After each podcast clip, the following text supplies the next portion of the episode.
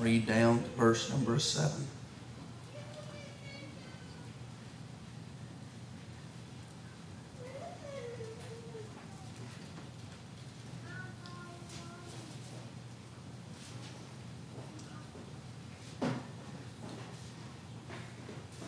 Appreciate Sister Paige, all the work that she does with their children.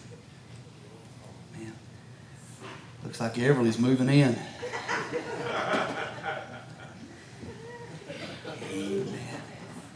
Daniel chapter number 3.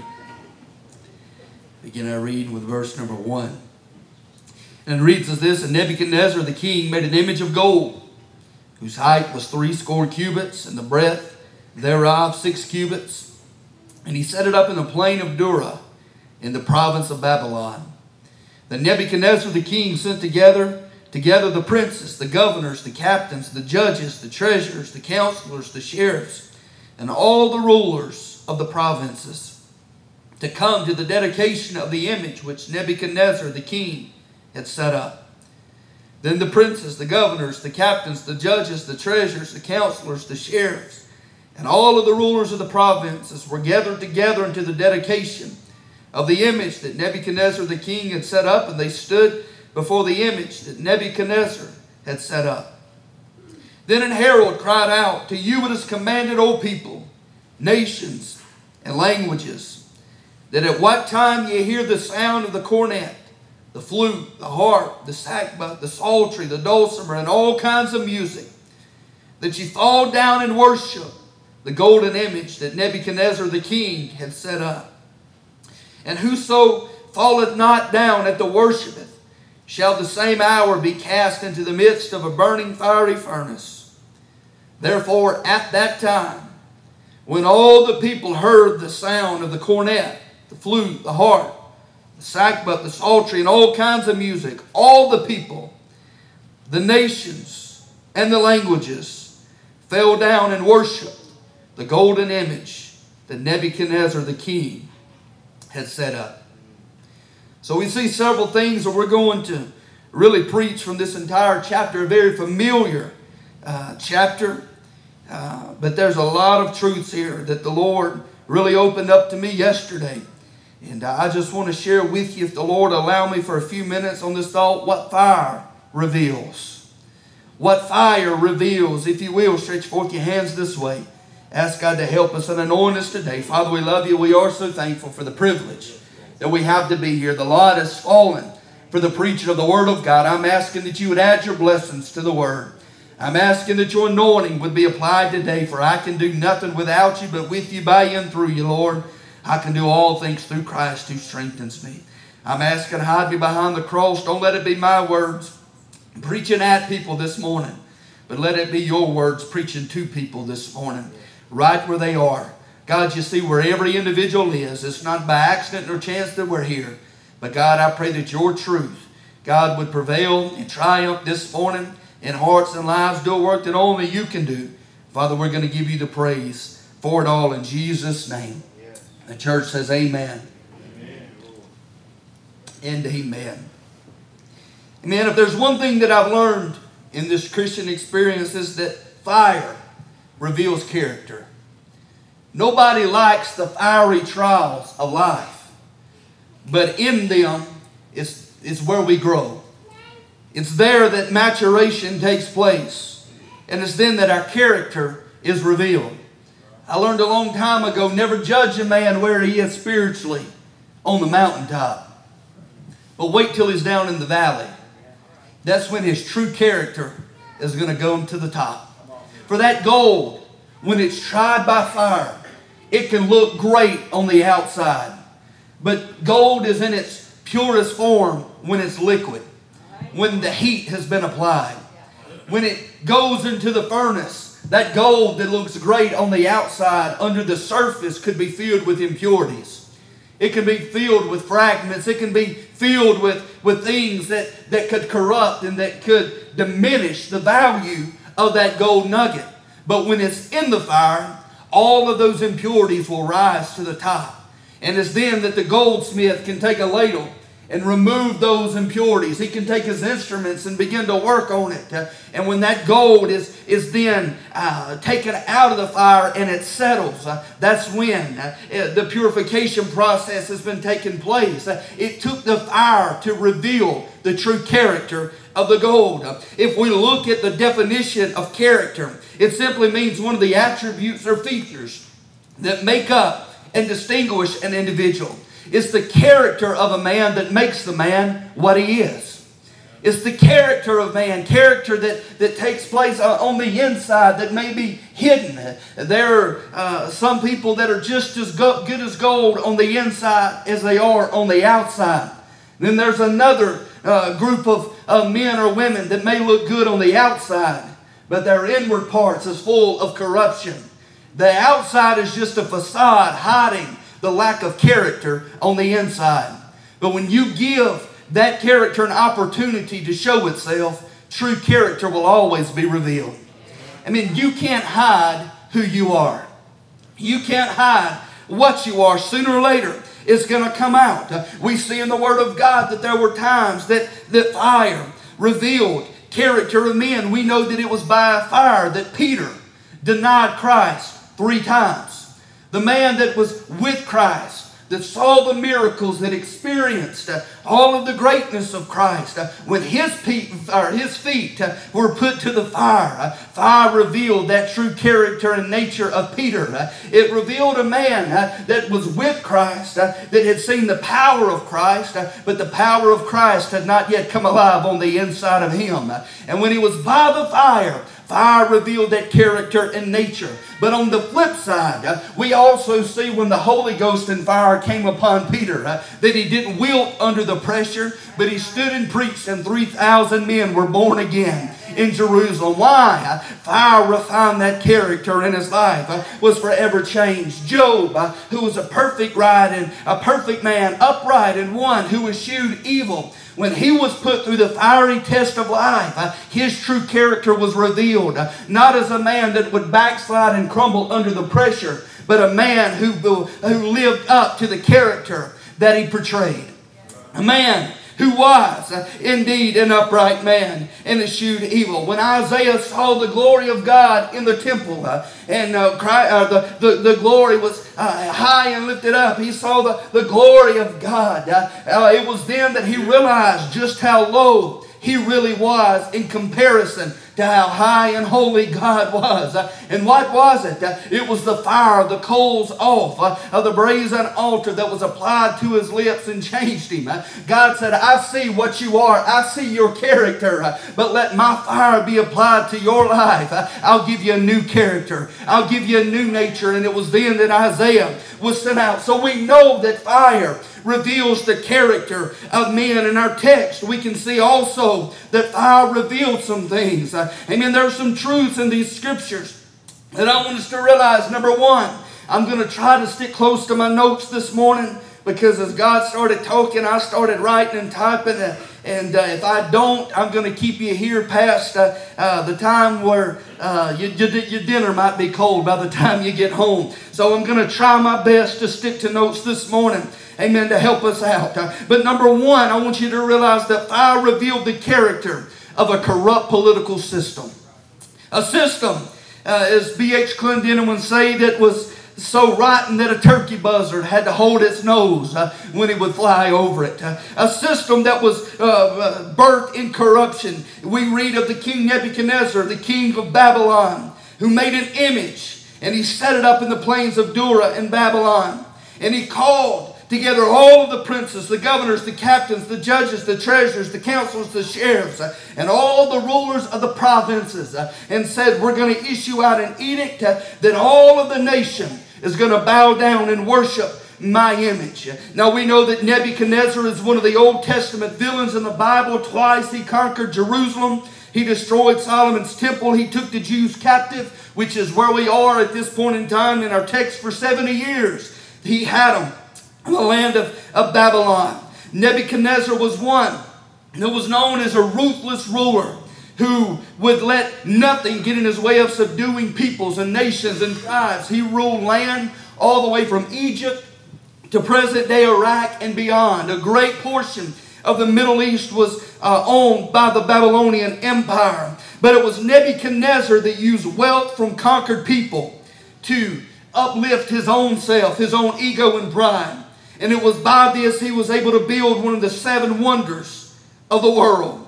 This man was a man full of pride who could manipulate through flattery and imagine himself on par with God, deserving of worship.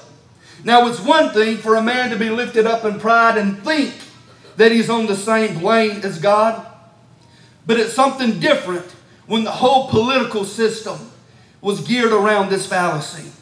Notice Nebuchadnezzar, from the king all the way down to the local sheriff, was in on this scheme. From the top to the bottom, all of it was corrupt. All of it was, uh, was uh, just mass corruption. Instead of bucking the system, the political minions followed right along. So the fire in our text revealed the corruption of the government. Number two, it revealed the character of their culture.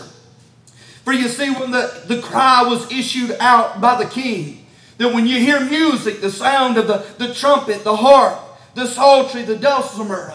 Amen. People are going to bow down and worship my image that I've set up. And the Bible says in verse number seven, when all the people heard the sound of the cornet, the flute, harp, sackbut, psaltery, and all the musics, that all the people, the nations and languages, fell down and worshiped the golden image that Nebuchadnezzar the king had set up. Not only did this corruption corrupt the political system, but this corruption had polluted the culture of their land. To where what the king said is what they obeyed. the culture of the people was to blindly follow a godless king. They put his words on the same level as that of God.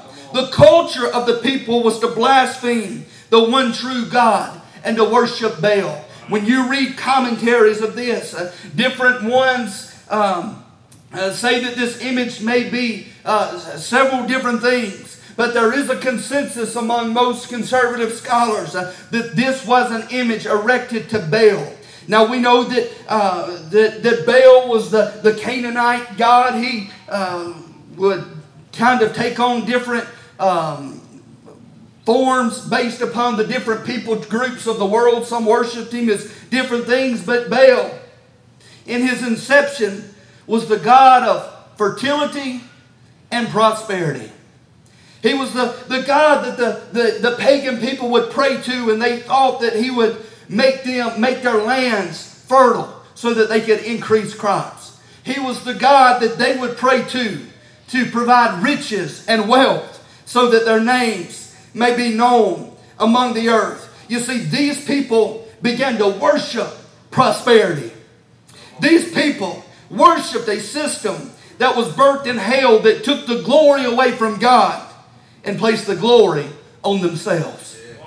That's what their culture had become. And notice they used music to usher in worship for their God. Music in its inception was created for one purpose and one purpose only. And that was for the worship of God Almighty. Entire uh, cherubims in heaven were, that's why they were created to sing praises unto God, to sing uh, praises of honor and glory unto God. Uh, amen. And I can tell you anything less than that, uh, that, that uh, than what work, than what music was created for, the devil will assume it as worship because he's taken the glory away from God uh, and placing the glory on things uh, below God. Uh, they used music to usher in the worship of God. Amen. We can see we're dealing with the culture. The culture was to blaspheme God. The culture was to finally, blindly follow a godless king. And lastly, the culture of the people of Babylon were against the chosen people of God. For it says in Daniel 3 8, Wherefore at that time certain Chaldeans came near and accused the Jews. I looked up that word accuse in the Hebrew. It means to denounce, to slander, to accuse maliciously. but it also means to chew on, to consume, to eat, and to devour. The culture of these people uh, in Babylon were against God's chosen people. They wanted to devour them, they wanted to consume them. It was them that developed this plot and this plan that if they're not willing to conform to what we are, we're going to kill them. If they're not willing to conform their beliefs to our beliefs, we're going to do away with them. So much for tolerance. Amen. They didn't want anything to do with tolerating the people of God. If they didn't conform, they wanted to kill them. Amen. We see thirdly things that fire reveals. Fire revealed the climate of the church. And while there wasn't per se a church in Old Testament Babylon, the Jews were God's chosen people, which is a type and a foreshadowing of the church that was to come. Right. Amen. In our text, there were many Jews in the land. There were many people who one time observed the law. There were many people who one time offered sacrifices unto Jehovah in Solomon's temple. There were many people here that knew the law of God, that knew about His holiness, that knew about His splendor, that knew about uh, His commandments and His law. But while they were in the land of Babylon, many compromised uh, and they picked up the customs, the trends, and the fads of the Babylonians. And it had come to the point uh, where, in many instances, you couldn't tell the Babylonians from the Jews uh, and the Jews from the Babylonians.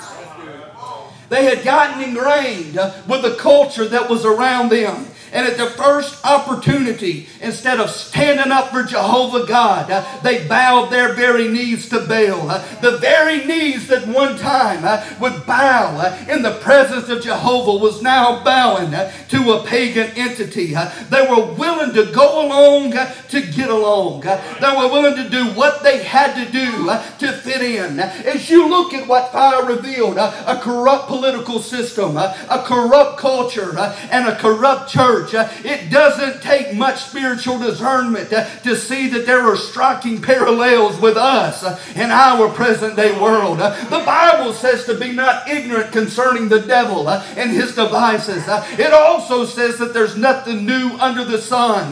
The same devil that they had to encounter in Babylon is the same devil that's out to get us.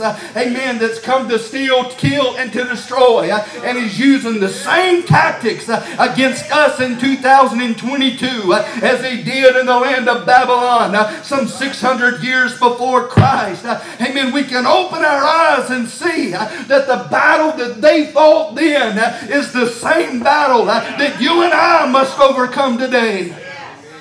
Number one, uh, if we're going to overcome, we've got to un, uh, uh, overcome a political system that has become unhinged. Amen. That it's no longer about the people, for the people.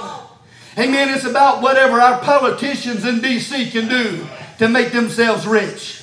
Notice what Nebuchadnezzar did. He robbed from the poor to increase his own wealth. Amen. What's Washington, D.C. doing to us today? Absolutely taxing us to death. Uh, amen. Keeping us under their thumb uh, while they get in political office and become millionaires overnight. Say amen to me, somebody. Amen. It won't hurt my feelings a bit. Uh, amen. Our politicians uh, have pulled out the playbook of Nebuchadnezzar. They padded their own pockets and became wealthy uh, at the expense of us. Uh, and in their own twisted minds, they have now put value of their words at or above the value of God's words. It was Mr. Jerry Nadler who, some years ago, when they were passing the Equality Act, which was nothing. It wasn't even veiled, but it was a platform pushing homosexual and transgender rights. Uh, amen. That was given rights to pedophiles. Uh, he said this what any religion tradition describes as God's will is no concern of this Congress. In other words, let me paraphrase that and, and get it down to where you and I can understand it. I, I'm, I'm, I'm a simple guy. That means we don't care what God has to say. We don't care what the Bible has to say. We don't care what biblical traditions have to say. That has no bearings on what we do in, confer- in Congress. Uh, the same Congress uh, that was instituted, uh, amen, years ago based upon the foundation of the Word of God, uh, that before they ever wrote a word uh, of the Constitution, spent days in prayer uh, to get the will of Almighty God, amen, has now become corrupt to the point where they no value, the very, no longer value the very Word of God that their institution was instituted upon. Oh my God, help us. We're living in a world with corrupt politics. Amen. And our leaders, amen, by and large, amen, are corrupting the very system that they're supposed to be defending. It was a 5 4 decision by the Supreme Court, the highest law in the land, that changed what God viewed as marriage and said it's to be between one man and one woman. That said, Adam can marry Adam and Steve can marry Steve. They were spitting in the very face of God and saying that our words are more important in America than God's words. I can tell you, God's judging it. Amen. You better get ready. God's going to deal with that.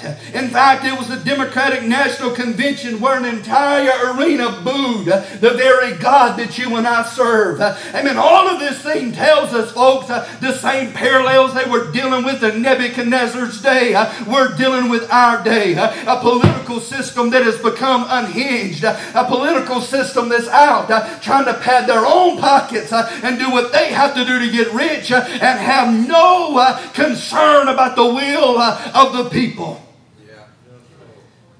I got a yeah and I help them, Lord. Amen. I'll take it. It's going to get better. Just hang on with me. Amen. I'm preaching what fire revealed. Fire revealed corruption of politics.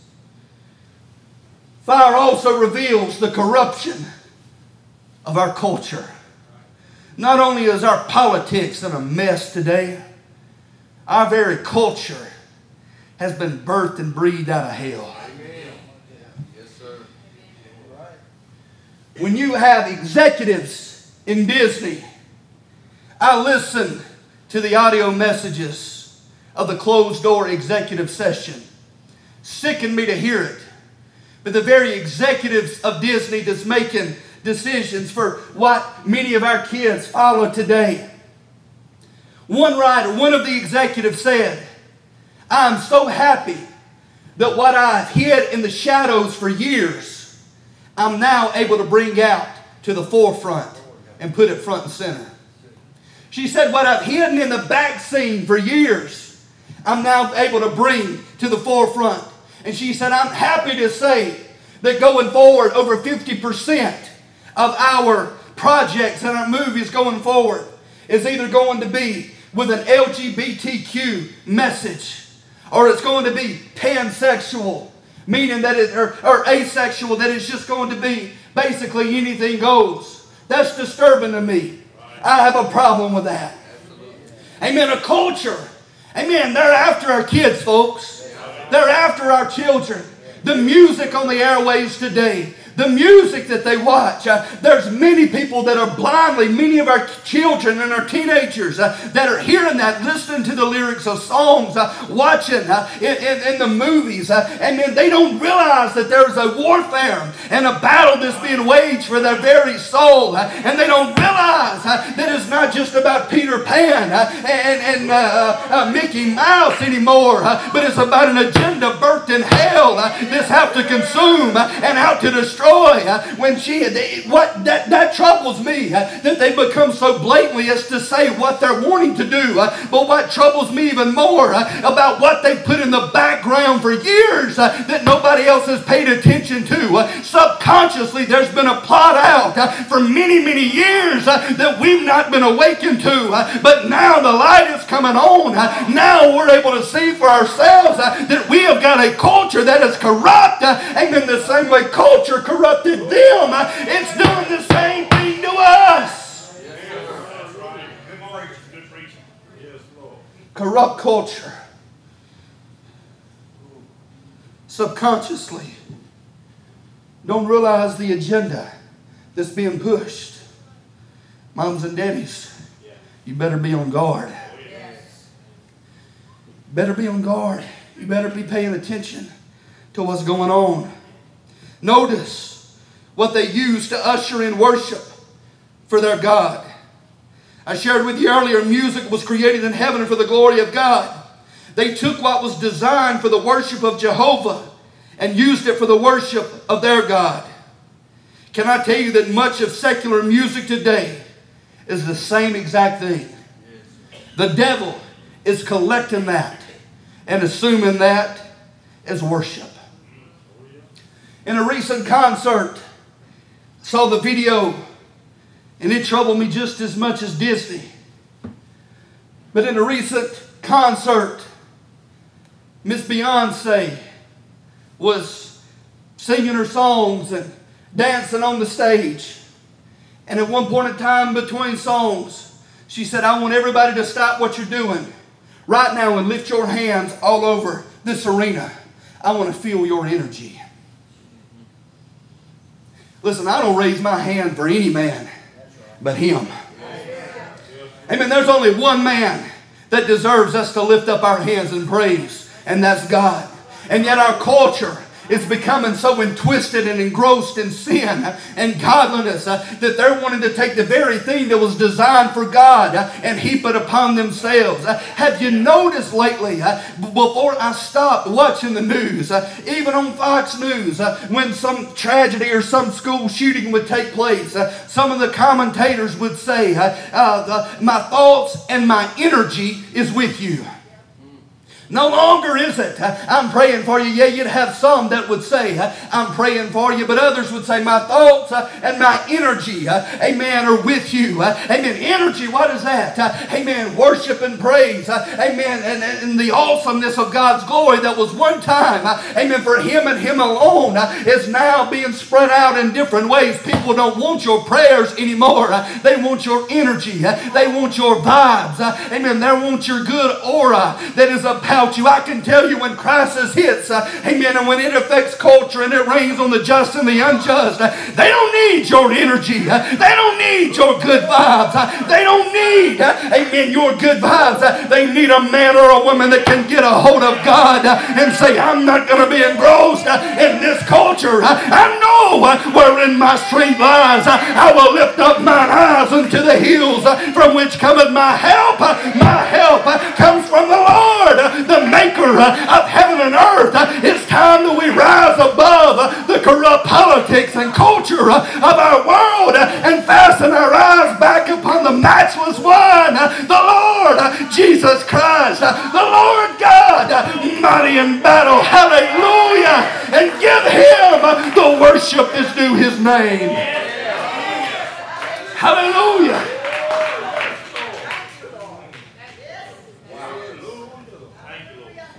We see a corrupt. All this is what fire revealed corrupt politics, corrupt culture, and sadly, a corrupt religious system that governed the hearts of the people. They all, these Jews, one time, staunch worshippers of Jehovah. If you would have asked them when they were dwelling in the days of the glory of Solomon's temple, would you ever bow down to Baal? Absolutely not. But when they found themselves in Babylon, Jehovah had to go. Jehovah had to go. Much of the church does the exact same thing. It's not about him and his glory, but what can I do to give myself more power, more authority, more money. If they have to compromise, they'll compromise. They'll come to church on Easter and Christmas. They may even put a couple of dollars in the offering plate. But why don't we, the next business social and everybody else's social drinking, they'll pick them up a glass Oh, say amen to me. Somebody. It's all right. Amen. Going along to get along. Forget the verse wine is a mocker, strong drink, raging, and he that is deceived thereby is not wise, which literally is interpreted is a fool. We'll throw all of that out. If I can get in good with my boss, amen, I, I, I can work my way up the ladder. I mean, we look at these Jews and we think how, how foolish how crazy they were. When much of our church culture does the same exact thing. They worship Baal, the golden image of prosperity and fertility. Amen. We're sacrificing our kids on the altars of, of prosperity every single day. Amen. If, if, if, if, I've got to do this or do that, uh, amen, forget about, uh, amen, the future generation and forget about them. Uh, it's easier to, to do what I need to do to get the next dollar than it is to have my church, my family in church uh, every night of revival. Uh, every night of, of church, I'm going to be there when the doors are open. Uh, amen. Many people aren't following down and worshiping uh, a golden image that's been erected, uh, but they're doing the exact same thing in principle every day. Uh, amen. Worshiping prosperity, worshiping fertility, anything that they can do to increase themselves. That's what they're doing. Fire reveals that. Fire revealed corruption, politics, in culture, and also, sadly, the church. But can I tell you, there's a few other things that fire revealed. And I told you it's going to get a little bit better. We're there. Amen. Thirdly, fire revealed the character of these three Hebrew children. Amen. Hallelujah. In Daniel, there were three. There were three boys who purposed in their heart that they loved their God more than a wicked king that they love God more than a corrupt political system, that they love God more than a godless culture or a compromised church. In Daniel chapter number 3, it says, And there were certain Jews who thou hast among the affairs of the province of Babylon, Shadrach, Meshach, and Abednego, these men, O king, have not regarded thee. They served not their gods, nor worshipped the golden image which, which thou hast set up. You see, there were three boys who were willing to stand up when everybody else was standing down.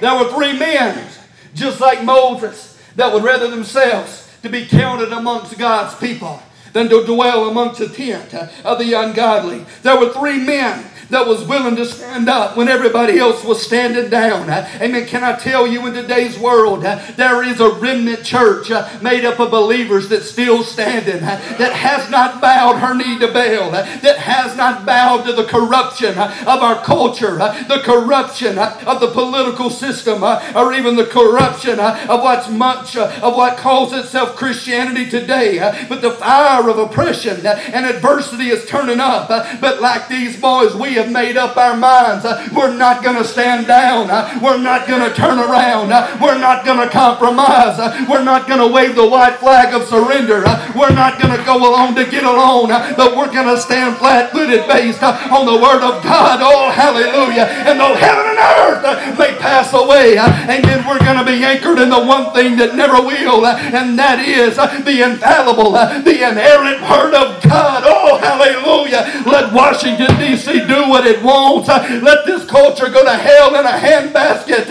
Amen. In the final analysis of these things, the church is going to be triumphant. The church is going to reign supreme. And you and I will reign, hallelujah, forever and forever with Christ. Don't back down. Don't back up. Amen. But stand firm and anchor down on what you know to be true. What these three boys did. So we're not going to bow to political politics. We're not going to bow to culture. We're not going to bow to religious systems that have gone awry. God has always had a remnant, and God always will have a remnant. the remnant at times may be small, but I can tell you that remnant is powerful. That remnant oftentimes don't realize the power that they have. Not in their own strength, but in God's. You see, there were some things that transpired with them. The same thing is going to transpire with us. If you're willing to take a stand, you will face the fire. There's no way around it. You try to stand up and live for God, culture's going to ridicule you. The same way that they tried to devour them, they're going to try their best to devour you. Politics ain't going to care a thing in the world. They're going to issue every edict and mandate that they can to shut us down and to shut us up. The church system may mock us and ridicule us and said it's old fashioned, old fogey, and you don't have to live that way anymore. Amen. Fires of adversity may hit us on every side. Amen. We've got to realize that some things are worth facing the fire over. Oh, hallelujah. Some things in this life are worth uh, facing fire over.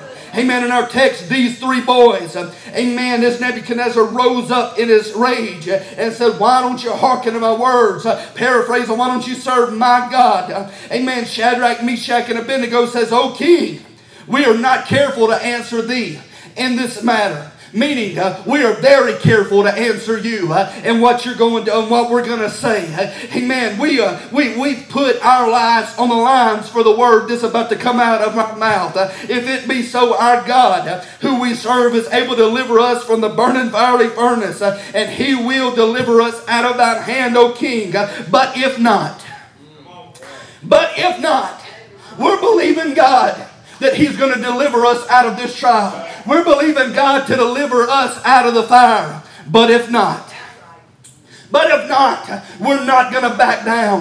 Amen. We're not going to wave the white flag of surrender. Amen. God is able to shield us from the flame. But if not, we're going to go to heaven and we're going to be with Him throughout all of eternity, friend. That uh, the mindset you must possess. Amen. When you get diagnosed with cancer, amen, and it shakes you to the core, amen, You've got to have that same determination. I believe God is going to heal me. He is all powerful. But if not, I'm still going to praise Him. Oh, when there's zero dollars in the bank account and you don't know how the bills are going to get paid, you're going to stand firm and you're going to trust God that somehow, some way, He is going to provide.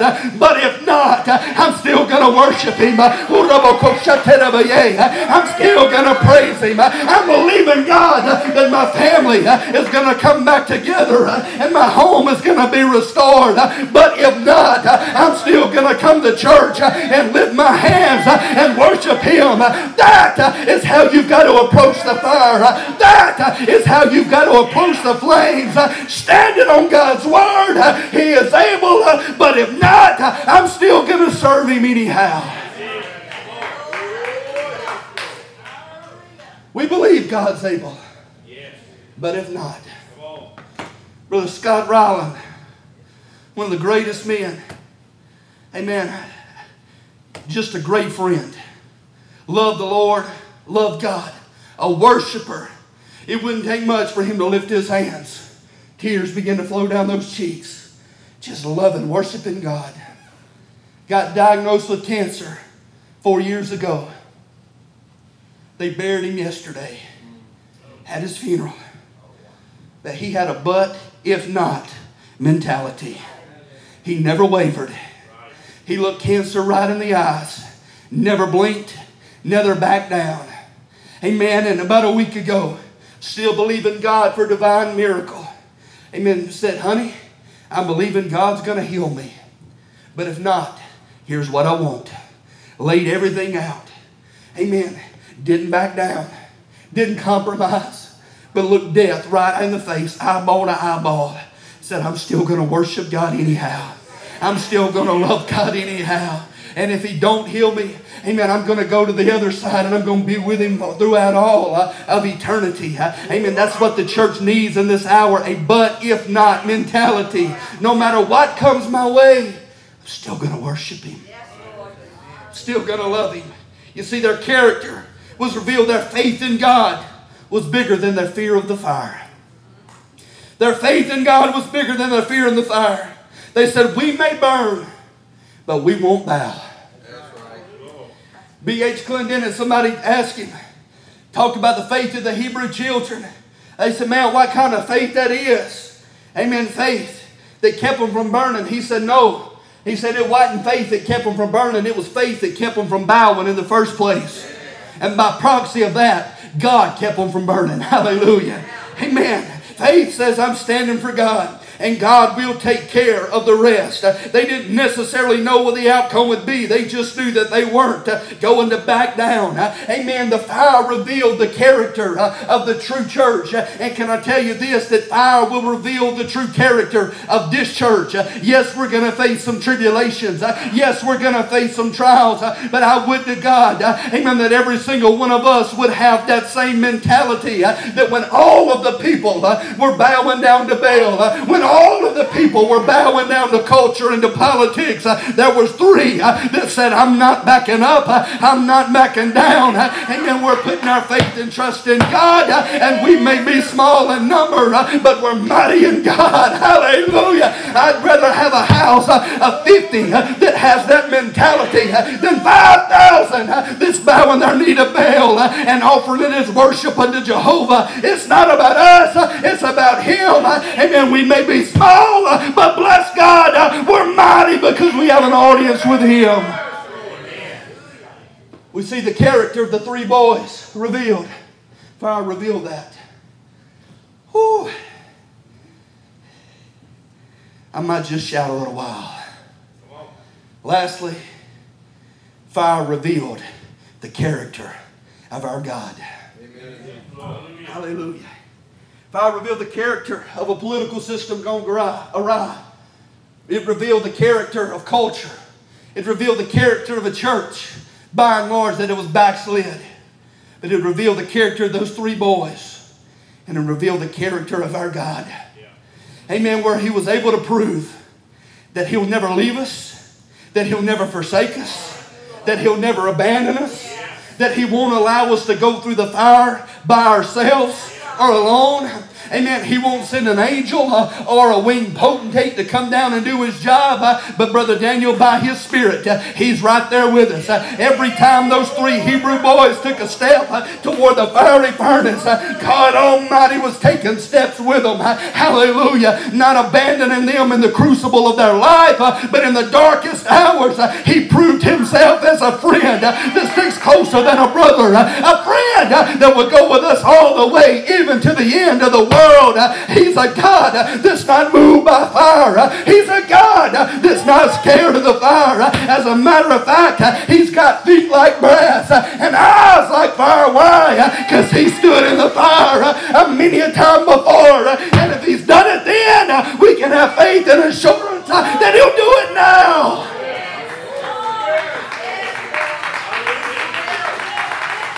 That's his character. That's who he is never leave us nor forsake us. You know the story very well. Nebuchadnezzar orders the fire to be ramped up seven times hotter. That didn't scare them, and that didn't scare God. Character rose to the top. Not a bunch of weak kneed weaklings, but three mighty warriors. Man said, This may be the day I die, but I'm going to die with him. Though he may slay me, yet will I trust him. Notice some things about God. I've got about six things. I'm going to go through these very quickly.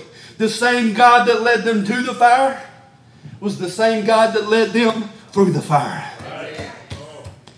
If God has led you to this season of adversity and difficulty, then you can rest assured God will lead you through this season of difficulty and adversity. Yea, though I pass, walk through the valley of the shadow of death. God never intended for his children to stay there. God never intended for his children to stay in the fire. But this season, God, amen, is going to bring his children through uh, the fire. God did not allow an exit ramp to keep the fire at bay but he allowed them to be thrown in the fire itself to prove uh, once and for all that he's greater than the fire. Oh, hallelujah. I could shout this morning. He's greater than the fire. Amen. Notice that the fire did not bring about their destruction, but instead it brought about their deliverance. Nebuchadnezzar orders the fire to be ramped up. He orders them to be bound and thrown in. Twice in Scripture, before they were thrown into the fire, they were bound. When they threw, were thrown into the fire, the Bible says that they fell down bound. But after a few minutes went by. Nebuchadnezzar asked the question I don't know if he was intoxicated. I don't know what his mental state was. I don't know if he had bifocals or if he had transition lenses. But he took off his spectacles, rubbed his eyes, put them back on. Said, Boys, did we not throw three men into the fire? And they said, Yeah, King, we did. He said, Below, I see four. Amen. Loosed. And the fourth looks to be the Son of God. They were bound when they went in, but when God showed up, amen, He loosed them right in the middle of the fire. Oh, hallelujah. God may not keep the fire at bay. God may allow you to walk through it, but He's not going to abandon you. And the very thing that the world and the devil is plotting for your destruction could be the very thing that God uses for your deliverance. When the bands that the enemy has put on your worship, when the restrictions that He's put on your praise, He says, I'll shut them up, I'll silence them. But right in the middle of adversity, the bands fall off and you're loosed by the power of Almighty God. Oh, hallelujah. God can turn what was meant for your destruction into an agent to bring about your deliverance. The fire loosed them. Notice that the deliverance came not after the fire, but in the fire. God didn't wait until after they passed out of the fire to say, Boy, let me loose those bands. No, but it was right in the middle of adversity that God performed his greatest work. Oh, hallelujah. It was right in the middle of the fire that he loosed them. Amen. You don't have to wait till the fire is over to shout the victory. You can have victory in the middle of the fire. Oh, you can have victory from God Almighty right in the midst of the fire. Amen. After the fire, God brought them through. They were loosed. And after the fact, there was no evidence that the fire had even touched them. Their hair was not singed. Their clothes were not burnt. They didn't have third degree burns. And get this, there wasn't even the smell of smoke. You don't even have to be touched by fire for people to know that you've been around fire. Why? Because fire carries a scent. Oh, hallelujah. Amen. The, the, the smoke will get in those clothes. Not to bring up bad memories. Brother Eddie and Sister Kim's house as we were over there helping them. Weeks, months after the fact, that fire smell was still there. Amen. Why? Because it always leaves an after effect. But with God, not only is He able to keep you through the fire, He's able to shield you from the effects of the fire. Amen. To where you're able to come out. Uh, amen. And nobody even knows that you went through it. Uh, amen. Because you've been kept by the power of God. Uh, he proves that His power, that His provision, uh, that His person, and His protection uh, is greater than the fire. Uh, can I tell you this morning, right now, God is greater than the fire that you are experiencing. Oh, hallelujah. God is greater. Greater is He that's within me than He that's within this world. If God be for me, then who can can be against me. We're made more than conquerors through Christ uh, who loved me. Uh, that includes the fire. Uh, when you're able to conquer the fiery trial of your life, you'll find that God's protection is there and there's not a mark upon you. There's not even the smell of smoke. Some things are just God. He's able to keep us. Hallelujah. But I want you to notice this the same fire that God delivered the Hebrew children in was the same fire that destroyed the ones who threw them in. You see, when Nebuchadnezzar said, ramp that fire up hotter seven times, put more fuel on it, put more gas on the fire, make it hotter. Do all that you can. Throw more fuel on it, get more wood on it, pour more gas, seven times hotter. The fire was so hot that when they bound those three Hebrew children, threw them into the fire, the fire consumed them and they died. The same fire that God delivered the children of Israel from was the same fire that destroyed the captives. You see, God turned the tables on their captivity. God turned the table on their captivity. He delivered them in the hour of the fire, but He allowed the fire to consume the enemy of their soul. Amen. I believe within my heart, amen, God's about to turn the tables on the devil. I believe with all of my heart, He's been plotting our destruction. He's been plotting our demise. Uh, amen. It was Genesis 15 20 when Joseph's brothers thought an evil thought and plotted a scheme against him. Uh, amen. But he said, What you meant for evil, uh, God turned it around for our good. Uh, what happened? Uh, God turned the tables on the enemy. Uh, what happened in the book of Esther when Haman built a ghetto to where he was going to hang Mordecai and the Jews? God turned the tables on the enemy, and Mordecai hung on the same gallows that he had built. Not God's people, but the enemy of God's people. Amen. I believe God is about to turn the tape this morning. You might be in the fire and the flames may be lapping all around you. Amen. But God is going to turn it this morning the same way He did for Joseph, the same way He did for Mordecai and the three Hebrew children. He's the same yesterday, today, and forever. He's not changed. He is not changing. And He's never going to change. If He did it for them, hold on to the promise, beloved. He will do it for you, and He'll turn the tables on the adversary of your soul. Ain't that what's going to happen in the book of Revelation? All of the enemies of the hell is going to be plotting to overthrow God and destroy him uh, at the battle of Armageddon. Uh, amen. But God's going to turn the tables on the enemy uh, and he's going to come back and we're going to come back with him riding on light horses and he's going to destroy every nation that has arisen to overthrow God. But then there's something else he's going to do. He's going to take the beast and the false prophet and even the devil himself and he's going to throw them into a lake of fire forever uh, and forever. Uh, the same fire, Brother Daniel, he's trying to destroy you with uh, and he's tormenting you with. Uh, on that day, uh, the tormentor uh, is going to become the tormented. And for all of eternity, the tables are going to be turned. Hallelujah. And they're going to be lapped up and destroyed. Don't lose heart this morning. Don't lose hope. Our day's coming. God is going to turn the tables tables uh, and we are going to shout the victory. Kirsten, come help me. I'm done. One more thing. I want you to notice after God delivered the children of Israel, the, the three Hebrew children from the flame, Nebuchadnezzar's eyes were opened.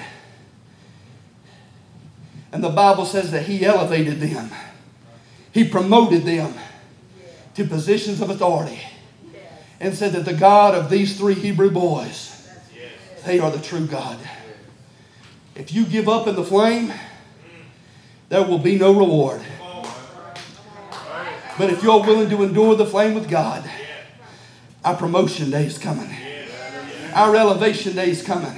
I'm not a prosperity preacher that'll teach you your promotion on the job is coming or a check on the mail is going to be coming. Amen. I wish they'd sit down and shut up. Uh, amen. And let a real man of God pick up a microphone. Uh, amen. I'm not here telling you any of that junk, uh, but I am telling you one day our promotion day is coming. amen. First Thessalonians 4.13. amen. There's going to be a day, hallelujah, when the trump of God sounds. the dead in Christ are going to rise first. and then we, which are alive and remain, we're going to experience our great getting up day. our promotion and our elevation is coming. amen. That's going to be the message uh, to a political system going awry, uh, to a culture uh, that's going to hell, uh, and a religious system that's falling asleep. Uh, that that remnant uh, you poked and made fun of for all those years, amen, that's going to be eh?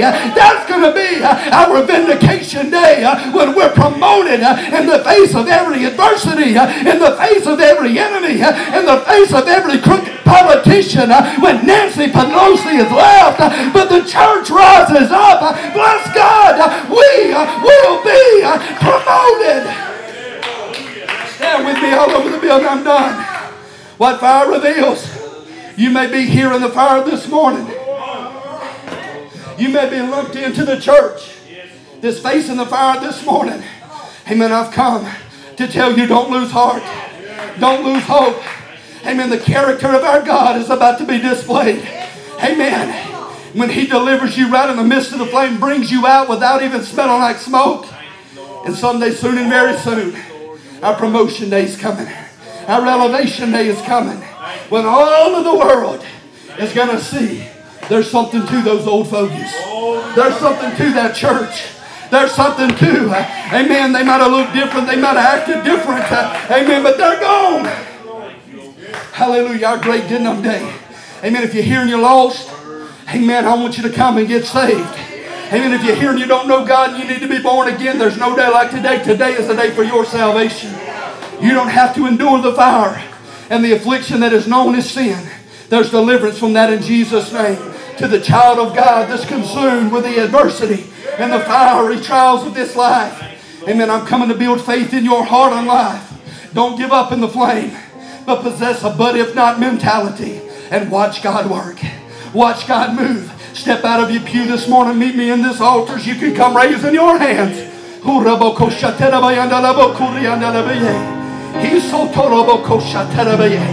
Oh my God, He's here. He's here. He's here. Hallelujah.